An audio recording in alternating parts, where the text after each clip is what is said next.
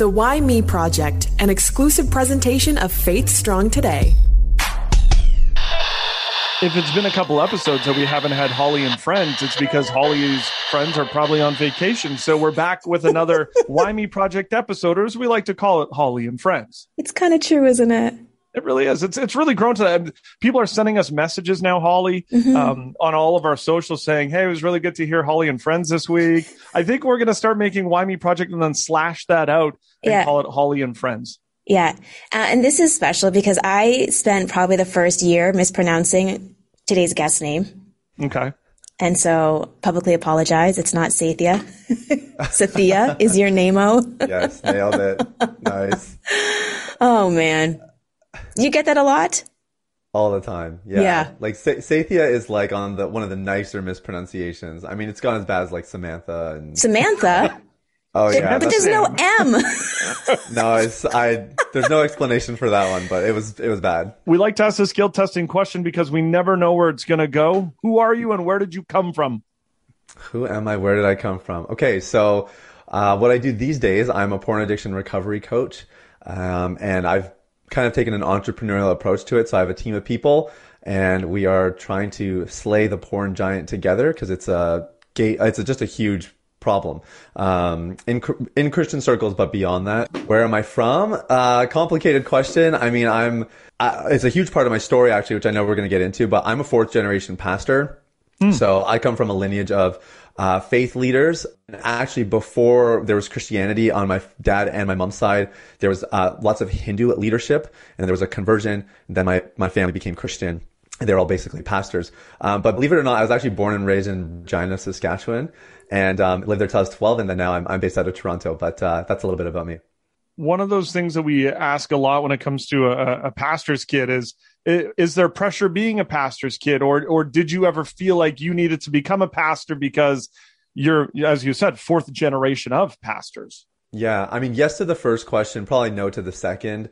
Like whether whether you're aware of it or not, there's always pressure as a pastor's kid. It's just it's integrated. It comes with the territory.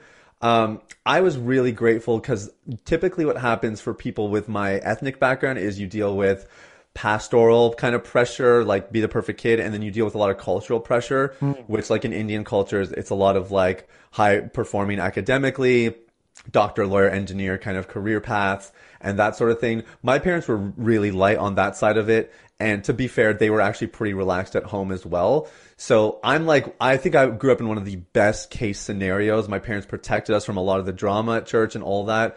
Um, but there's still, it's still just in the air. You kind of know things are just expected of you as a pastor's kid. But vocationally, I never felt that pressure. In fact, my goal was to, was to become a doctor. Um, I'm really passionate about mental health. I lost several friends to suicide in high school, actually, and that's what kind of sparked it. And, and in the middle of my degree is where I found Jesus, gave my life to Him properly, and pretty much immediately felt a call into ministry. And um, I, I I resisted it with all my heart, soul, mind, and strength because I actually had the thing of like, I don't want to be like my dad, don't want to be a pastor, so I kind of ran the other way, and God had to kind of lure me back in. But um, but yeah, not not a lot of pressure vocationally, and it's something I talk about in the work I do now. Like I always had parents who believed in me, and you know, even for our clients, we're like, you don't need to have perfect parents, you just need somebody who believes in you. But um, my parents were always like, when I wanted to be a pizza delivery boy when I was five years old, they loved it. You know, they encouraged it all the same as when I wanted to be a psychiatrist when I was 20, you know, or a pastor when I was 25. So yeah, very fortunate that way. Can we talk about the the journey from having your parents' faith as like an influence and then actually becoming your own faith? Okay, so basically, I, I wound up being a, a pretty stereotypical Indian kid, like was very high achieving academically. So I had just turned 17 when I started my undergrad um, because I had skipped a grade.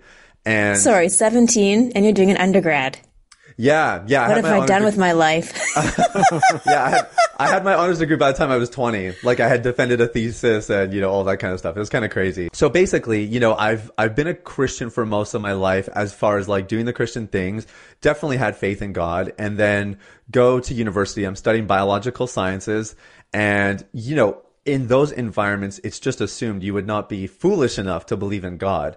So hmm. it's the complete opposite. And I, I really was not exposed to a lot of those kinds of environments growing up. Like I was in the church, I went to a Christian school, you know, I kind of had a bit of a bubble. So it was a little bit of a surprise. And here were these really smart people that were like, yeah, God's not real. And the, the basic premise of science is like, you have a hypothesis, then you do experiments. And if you can prove that hypothesis is true, then it stands as truth until proven otherwise. That's kind of the working definition of truth. And I was in these classes and I was realizing, man, these guys have all the evidence, all the, you know, reasoning and arguments and whatever. I have a bunch of things that I can tell you I believe, and I have almost no proof to back it up. Like God was such a arm's length kind of experience for me. And that is what really got me searching for just something that was real. And because I had the foundation, I was like, God, I want to see that you're real in my life. But um, I was, I, I mean, it could have been anything at that point because I just, I, I knew there was something else out there, but I just needed something tangible because it was, it was starting to become really clear that if I didn't experience God or something godly, then science was going to become really compelling for me. And, mm. um, and God really met me. There was a couple things, but probably the, the highlight of it all was my dad had a growth in his colon that was the size of my fist. And so it was a 90% blockage. They needed to remove about a third of his intestines to, um, to, for him to just be able to digest food again. He, he lost tons of weight. I mean, he was frail, really sick. And basically he woke up one day and he passed that, that growth, just passed it in his movement, which is, um, like not supposed to happen Ouch. ever. And yeah. the the only term the medical community could come up with was they called it spontaneous amputation, which mm. were like, oh yeah, okay, yeah. Code um, for miracle, but we don't want to say it. yeah, pretty much, pretty much the academic term for a miracle, if ever there was yeah. one. Yeah. So I had things like that happening where it was like, you know, God was answering my heart's desire to see that He was real. Um, but even before that, I think what I one of the things I realized is, you know what, I I can be confronted with all of the arguments in the world of why God isn't real, why, you know, Christians are stupid and all that kind of stuff. But in my heart of hearts, I realized actually, I know that God is real. Like I really do have faith. So it, it started in my heart, but then God really did start to answer that desire to see that he was a bit more real than just the stories I was reading in the Bible. It's interesting because when you grow up in the faith, in the church, you're trained to conform. And yeah. then you're released into the world. And if you conform, that, that habit is really detrimental to your faith journey. Was yeah. it difficult switching from kind of that um, idea of, oh, I have to conform to what I'm supposed to be doing to, oh, now I have to be different? Yeah, it, it, was. It was really interesting. And like even so because I went to a Christian school, my friend circle even at the time was still like still had a Christian basis to it. And then I had mm-hmm. tons of friends who were also not really believers and that was that was very interesting because I I think when I committed my life to Jesus, I knew what came with the territory as far as lifestyle goes, and so people are like, "How come you don't drink anymore?" Hmm. and you know all that kind of stuff. But it it didn't scare me at that point because number one, I had really good friends um, on both sides of the equation. Um, and like there was nobody who was like, "Oh, Sathiya's a Christian now. He's so weird." Um, like I, I was just, I was still myself, but they could just tell like I was taking my faith really seriously.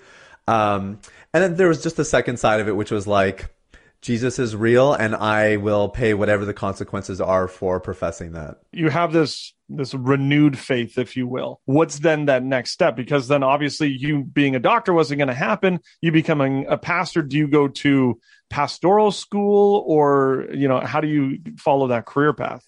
Yeah, so in what would have been my first year in med school, I I was at home living with my parents. I just, you know, got my undergrad, 20 years old. Uh, knew that God was calling me to ministry, like writing was on the wall. It was so clear. And just had no idea what my next step was. So right. I actually took two years and I traveled a little bit. I worked a little bit, but I actually would like, I mean, this is like, I, th- this is one of those stories where you're like, oh yeah, you were a pastor's kid. I, I spent so much time like reading my Bible and worshiping and praying and like was just like so excited to learn about God. Um, one of the most formative seasons of my life and just going to conferences and, you know, watching stuff online and just trying to like learn and grow. And out of that, I was like, okay, I want to go to ministry school. So I did wind up going to ministry school eventually. Um, and then pastored for a couple years. And um, yeah, and then it's really only recently that I've actually stepped out of more local church ministry. I was doing that for about 10 years. So At some point, um, stuff crept into your life that maybe wasn't as honoring to God. Can you share yeah. about your journey dealing and struggling with porn? Okay, so we've set this up really nicely because all the important parts of my story are on the table. So um, I don't have to give any context, which is great. So in the computer lab of my Christian school, I was 11 years old. I was in grade six, uh, grade seven actually, I think. And uh, my buddy came up to me. He said, "Hey, um, check out this website." Innocent sounding website. I won't say what it was because unfortunately it's still a porn site to this day. But you would have never guessed. You would never guess in a million years it was uh, pornographic. And that was my first exposure.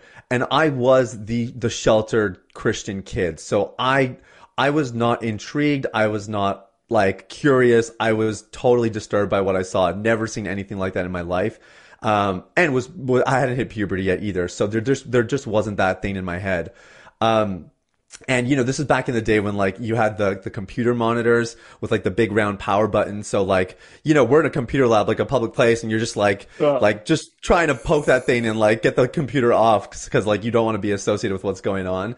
It was one of those moments. But what happened then is when i started to develop um and and become a man then i i had that memory. Like the seed was planted and so I started to watch porn more regularly in high school. Like I was in a Christian school, but interestingly enough, like most of us were watching it and we all kind of knew it. Mm. And then by the time I was in university, porn became a lot more regular for me. Uh, this is where I would say I really developed a, a bad relationship with it because I I p- pretty much planned my days around it and porn was my relief for the stress of pursuing an education and some of the pressure that came with that and then it was my reward as well because you just you don't get rewarded instantaneously for pursuing an education and getting good grades so for me that was just my way of kind of i guess rewarding myself and then when I gave my life to Jesus, I was like, okay, I, like I said, I know what comes with the territory. I'm going to stop drinking irresponsibly. I'm going to clean up my language. Oh, and I'm going to stop watching porn. And those first two were no problem. And I could not for the life of me stop watching. You know, it, I could go a couple days, maybe a couple weeks if things were really going well for me. But I always came back. And that, that's sort of where it all began, where I realized, oh my gosh, I, I have a problem. You're how old? 32. I mean, I remember you're talking internet. Like I remember being a kid and somebody's like, "Oh, so and so has a has a crazy magazine under." The, you're like, "What? What's going on?" Like I yeah. remember that being the first exposure to mm-hmm. something like that. Yes. Yes. So I mean, you know, the the internet. I'm just trying to context of age. Well, yeah. for sure. Yeah. And the funny thing is the, the age of exposure uh, hasn't really changed over the years, yeah. but the intensity and the volume of it has dramatically because of the internet. So like when I got exposed, even if I wanted to go watch again, like like I said, I did eventually reach that curiosity. I had to go to the computer that was in the family room of our house at like a quiet time. You know what I mean? It's just different than today where you get exposed maybe at the same age when you're 11 years old, but you have it on your smartphone. You can go home that night and go back to the same website or whatever. Mm-hmm. So, um, so yeah, it's, it's different times we live in in that regard for sure. I was just surprised at the age, 11. Yeah. Yeah, I, I mean, some... I think yeah, that's about that's accurate. Yeah, I just For... I don't know. It just seems like I think of my own children, and I think, oh wow, like that's just a couple years away.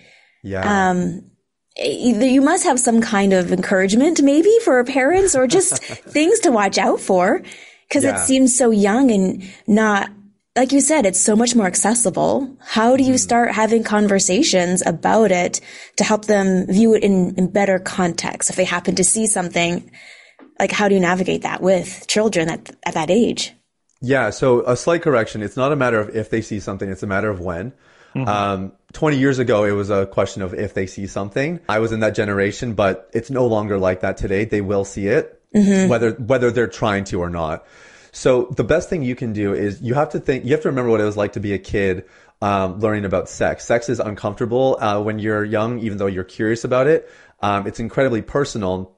And what happens is a lot of parents have these conversations way too late. So mm. they don't they don't have any um, equity in the relationship bank, especially in regards to sexual matters. So when a kid gets exposed at 13, if you haven't had any conversations about sex with him, he's not coming to you. And if he is, it's not going to be a very transparent conversation because he or she doesn't know if it's actually safe to have that talk with you.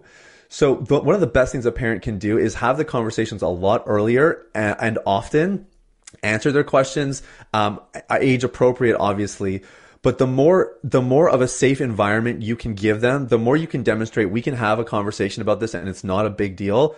The more likely they are to come to you when they actually find stuff that maybe is problematic. Mm-hmm. Um, and like i mean one of my one of my colleagues he says that he basically told his kids he was having conversations and then he told his kids hey you have a smartphone now there's responsibilities that come with this mm-hmm. uh, by the way you might find some weird content online you might see people without their clothes on doing certain things that you're not familiar with if you ever see anything like that you're not in any trouble just let me know and because he's had safe conversations before when he says you're not in trouble they actually believe him Whereas if you're a parent and you've never had that conversation then you say you're not in trouble, the kid's not gonna, they're not really gonna be positive if you really mean that. So you start early and often you try to lay a foundation. Um, and then you do everything you can to just keep having safe, transparent conversations with your kids about it you're in the midst of this addiction uh, do, do you seek help for this what is like the next step for you or somebody going through it yeah so i in in classic uh, I don't know. I don't know what it is. I don't know if it's Christian fashion, male fashion, Indian fashion. I thought I can do this on my own. That mm. was that was the response. Human fashion. human fashion. Yeah, that would be fair as well. Yeah. Um, I think ultimately the the price that I would have had to pay to come out and talk to somebody about it just felt way too costly. So I, you know, I actually did open up to one friend about it. And I'm really glad I did that because I don't think I'd be here today if I hadn't done that. And he basically, like to my shock, because I thought I was the only one, he was like, yeah, I struggle with it too. That was really helpful. Um, I started installing internet filters and reading up a little bit about it. Definitely like fell into the trap of thinking like maybe if I pray more, God will take away from me. I'm trying everything that's not working. I'm also taking steps actively towards becoming a pastor and pursuing ministry. I was starting to feel the pressure a little bit of like, I know this is a bad combination and I really don't want to go into ministry having this. So I need to do something. And then I wound, I wound up in ministry school and this school in particular had a really strong emphasis on like being a healthy person, like well-rounded, like healthy heart, working through traumas, um, really understanding biblical forgiveness, healthy interpersonal relationship skills. And in the process going through that school, I experienced a lot of healing, mm. a lot of breakthrough and really start to notice a shift in that area of my life. So that was like I think three years in before I really could say, oh, now I start, I sort of understand what's actually going to be required for me to go all the way. What's funny and ironic is that if you have a bunch of non Christian friends to talk about porn or an addiction to porn or whatever is normal. But yet, when you have, yeah. when you're a Christian, you feel more judged by your Christian friends that you have that conversation it's a little bit strange. It's one of it's one of my mandates. One of the things I think God's put on my life, which is just to create places for people to have these conversations. Like I was telling you guys, I was in Holland and um, or I was in Europe, but I, I had an event in Holland, and I mean, people literally packed into this place on a Wednesday night. Not because of me, uh, not because like you know there's anything flashy about what we do. They just have never heard anybody talk so openly about this kind of stuff. And I think um, it's something that the church probably needs to improve on. Is sure, we're probably not going to talk about this stuff perfectly. We just need to talk about it so that what you're saying, Johnny, becomes true. Where people are like, "Yeah, I'm struggling, and I know I have somewhere I can reach out where I can actually safely broach the subject." Uh, we're in a day and age where there's a lot of individuals being held accountable for, you know, not adhering to decency when it comes to sexuality. And that was a very uh, just, diplomatic way of putting it. Thank you, you thank you. that was perfect. yeah.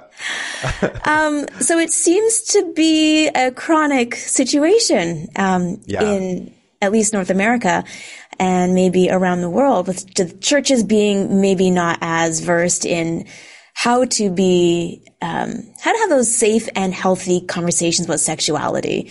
Mm-hmm. It's almost as if the suppression or dare I say purity culture created it into something that it shouldn't have been. Do you yeah. think that purity culture or just the like how do you feel that that played into your own addiction? Man, it's a really good question. I think a lot of people are like kind of like um you know, there a lot of people are rising up and speaking against purity culture. We'll just put it that way. Yeah. I, I don't think I'm quite on that end of the spectrum because I think the the actual tenets that underpin purity culture are really healthy. It's like understanding the value of sex in the context of marriage. Really, really good. Um, learning to make healthy decisions that actually impact you and they impact God. Like really healthy. I think what's happened is we've basically made purity uh, this thing of like, don't have sex before marriage, don't watch porn. And, you know, as long as you wait, the wedding night will be awesome and everything else should just be daisies and roses after that. And then like I have a, a handful of friends who more or less subscribed to that kind of thinking, did things, you know, as best as they could until they got married and then really struggled with their sex life in marriage or just struggled in marriage in general and were like, this was not what was promised to me. Mm. And so I, I do think we need to make some changes for sure because purity culture has created these kinds of stories and really unhealthy views around sex. There's actually some work from a woman named Sheila Wray Gregoire. And um, in her work, she basically observed that Christian women, a majority of Christian women, I forget the percentages, but they are, they are just as likely to have the response physically of somebody who was abused as a little, uh, this is for women specifically, as a little woman, uh, as a young girl, sorry, because the, because the pressure that people put on sex in the church is so high that, you know, women feel like they can't say no. They, they don't like have any priority for their own pleasure in the experience because they just feel like this is what you do. And so uh, there's, there's very, toxic parts of purity culture that obviously I'm I'm against. But um, but I think the the the way it started was actually really good, and that's what I would like to see the church return to. Yeah, I'm a huge fan of of fall because I can finally wear sweaters without trying to figure out what do I wear in the summer. Are these uh, straps too thin? Is these shorts too short? Yeah, fall, same way. Fall, I don't have to worry about it. no, I'm not wearing spaghetti straps in the wintertime. Just makes getting dressed so much easier. Sweater, perfect. You said no to drinking. You said no to swearing. You tried to say no to to porn. Uh, you, you're going through this whole recovery process of it. Is is there relapse? Does somebody then do you just you you cut because you can't cut the internet off cold turkey? Yeah, and yeah. there you know pop ups and other things happen all the time.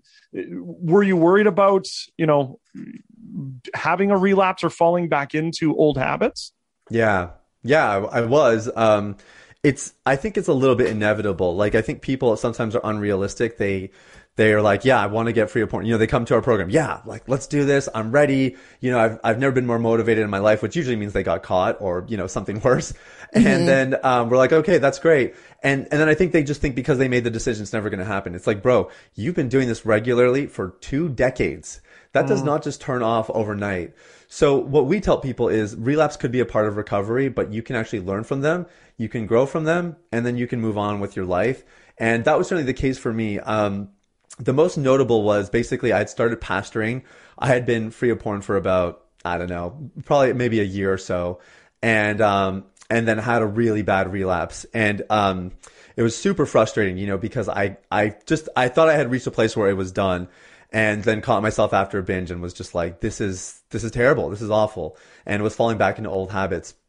And that was, um, that wound up being the turning point. It was sort of the last, I think, two or three months where I really struggled with it.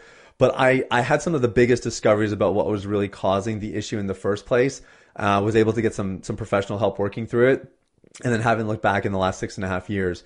But tons of relapses along the way before I got to that point. So you are um, doing well in this journey of recovery, and there's a point where you're like, I want to help other people. Yeah. Let's talk a little bit about uh, your ministry. What is it called, and why did you feel compelled to start it? So one of my mentors, um, I was having a conversation with him when I was when I was struggling actually, and kind of complaining about having this issue and I told him I said something effective I can't wait till I'm married one day so I don't have to deal with this. A lot of people think this, right? Like yeah. you'll start having sex and then, you know, you you shouldn't have to worry about that anymore. He almost reached across the table and slapped me in the face like that is not how it works. He's like marriage is a magnifier and um, if this is a problem now it's a bigger problem later. So mm. um, I really took that to heart. It was one of the big motivating factors to get free. But the second was that I started to realize I'm not the only one and other people need help. And so my prayer was always, God, um, like I, I will get free so that one day I can do everything in my power to help other people get free as well. And I was really frustrated by what the church was offering or lack thereof. And so, um, you know, I had my last relapse February 2016 and it was December 2018. It had been long enough where I kind of felt like, okay, I, I have actually like found a healthy place. And I felt that release in my heart from, from God to, to start doing this and to start helping people. So, um, that's coming up on four years ago. And so it was very humble beginnings. It still feels like humble beginnings. We're still pretty early on. But um, but yeah, I, that it, the seeds were planted when I was struggling, and now I'm just on a mission to try to change the conversation a little bit around this. Uh, really trying to get people to just um, to just understand what it looks like to actually be a healthy and a holy Christian, and stop emphasizing just doing the right things, and instead focus on getting their hearts healthy and letting the behaviors fall into place afterwards.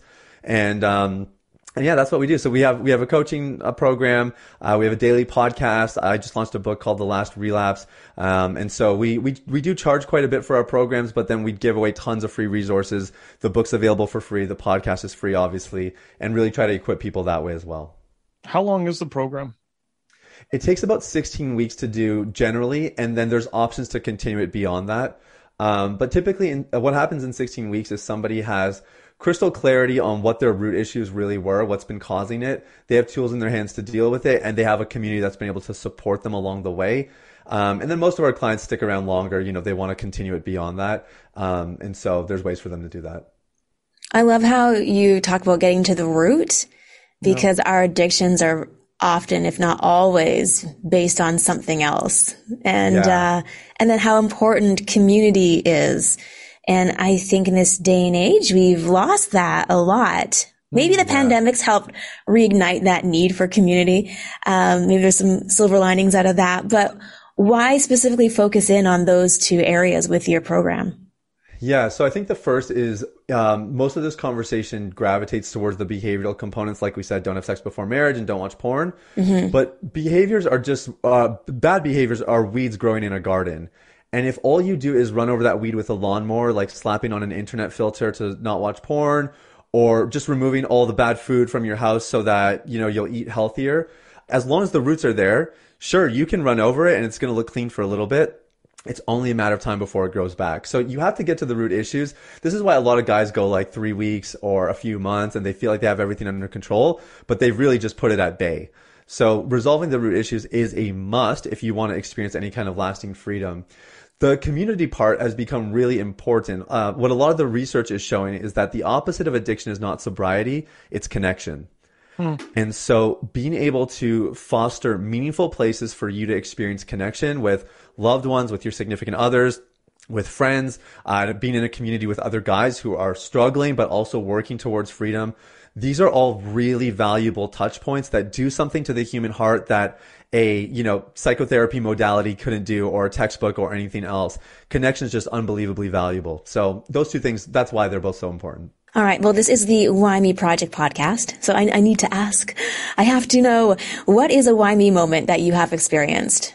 Okay, so I, I mean, I have had several. You can imagine being public about an issue like this, you right? Times where you're like, God, what the heck? Um, you know, like one of the first interviews I ever did was on national television. Mm-hmm. And um, yeah, anyway, but the story I wanted to share is actually uh, very different. So, I was I was dating my wife, and we had been together for about um, I'm gonna say probably about seven or eight months, and I had gone to know her family a little bit, not super well. And this was around the time when God was starting to kind of birth this idea uh, for a ministry in me. And so the church uh, had said, Hey, uh, we need somebody to preach Friday night. Would you like to do it? I said, Yeah, sure, no problem.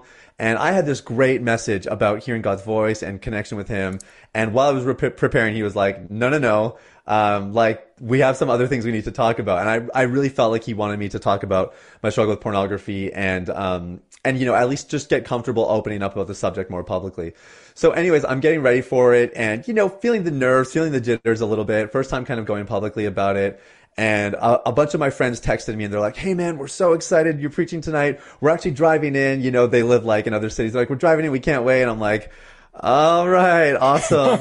um, and then my wife has never seen me preach before, or maybe like once or twice. So she she was like, "Hey, like I'm so excited. Um, by the way, I hope you don't mind. I told my parents they're planning to come tonight." And I was like, why me?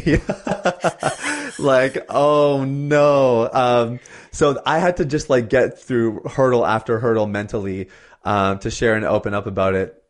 But, you know, the, the thing is like, this is where you really get to test whether or not you trust what God has spoken to mm. you. Cause I, I knew, like, I knew that he wanted me to share this message.